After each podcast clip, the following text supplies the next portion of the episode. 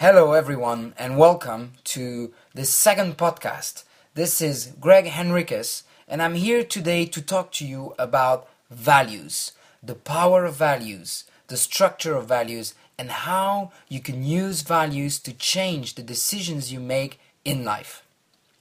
First of all, let me start with a bit of background. Um, as you may have remembered, the first podcast was under the label of Lifehack. We've now moved on and changed the name of our personal growth community to We Grow. I wanted to change the name to make it more positive and more encouraging for the community. Life hack could have a meaning for some people of a win lose configuration. Hacking could mean that you find a trick, you find a way to hack a system to get what you want at the cost of something else for someone. We Grow is much more inclusive, much more positive, and I believe much more inspiring. The purpose of this community remains the same. We are all about growth, we are all about making progress and providing you with the keys to boost your own progress in life. Let me talk about values. Values define what is most important for you in life. They define ultimately at a core level, unconsciously, what you link to pain and what you link to pleasure. At the end of the day, values are going to drive your decisions all day long, and you make a lot of decisions throughout your day.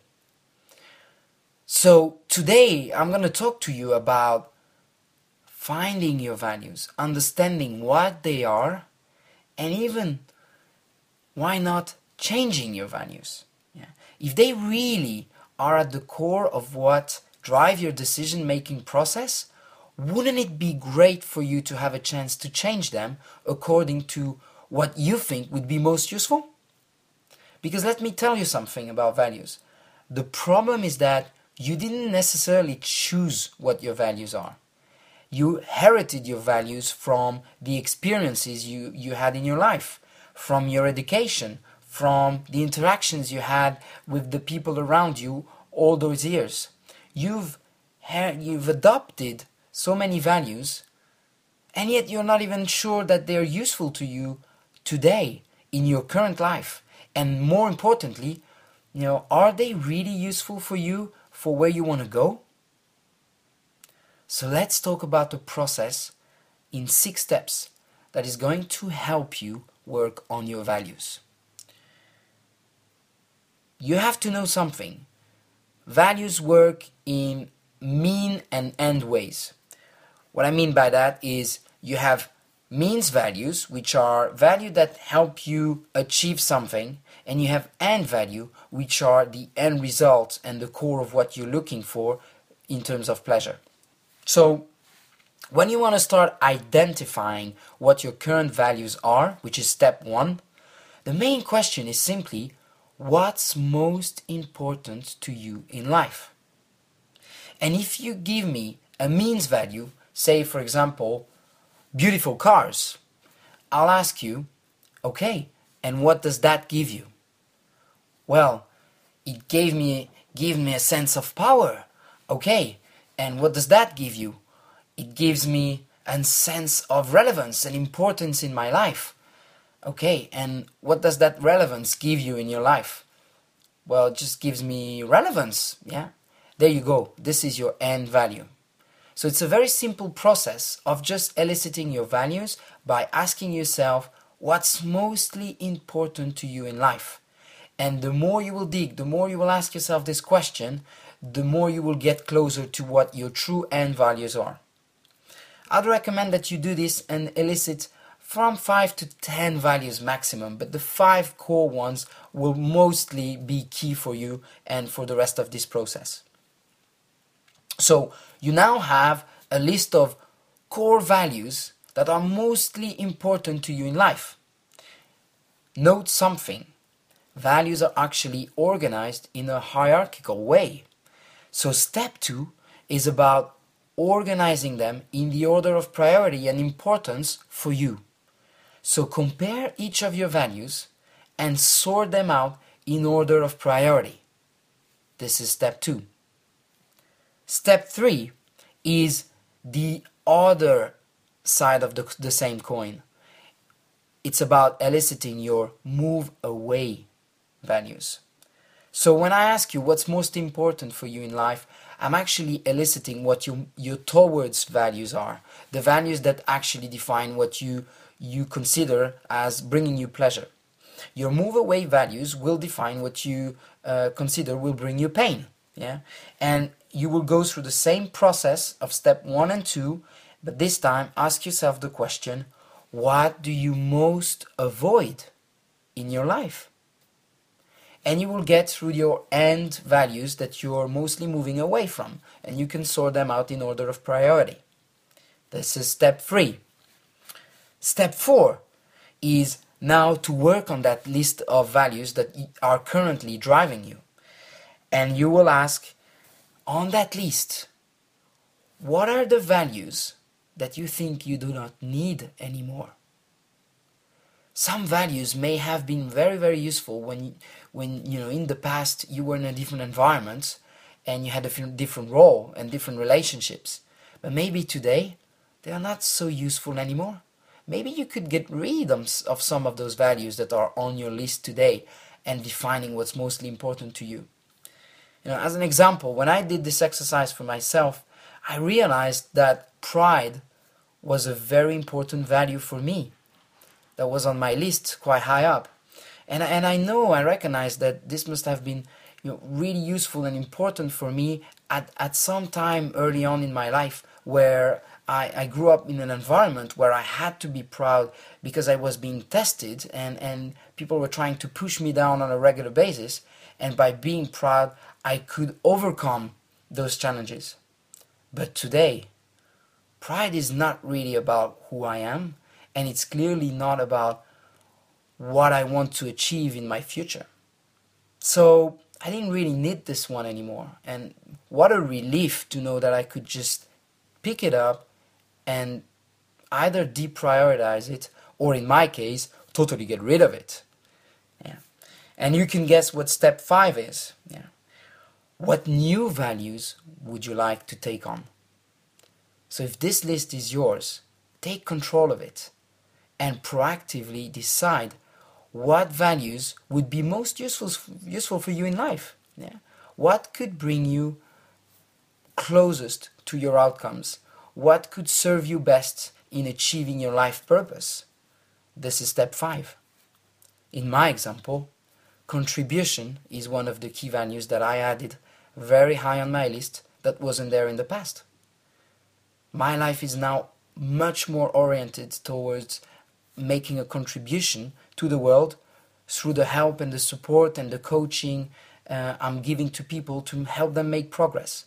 And I was very excited to be able to put this on my list and, and that this will from now on define that contribution and contributing will provide me a high level of pleasure. And the final step, step six, is extremely important for you to be successful with those values you now have a list of values that you have defined, where you have understood what your current values are, where you have removed what you thought was not necessary anymore for you, and where you took the liberty to add what you wanted. You're now going to define the rules for those values. The rules define what it takes for one of this value to be true Say, for example, that one of your top values is to be happy or happiness. Step 6 is about defining what does it take for you to feel happy. And I encourage you to set up rules that are very easy, that eh, allow you to experience and to have a sense of living your values as often as possible. It's going to create a very virtuous circle and a very good momentum about moving more and more towards your values and living them every day. So happiness is on my list, and one of the rules for happiness is just taking a big, deep breath, being present, appreciating my landscape, and enjoying the moment. And as long as I do this, I can tick the box. I am living my value of being happy, my top value. So define the rules for all of those values. And you can even attach a, a sense of reality for each of them.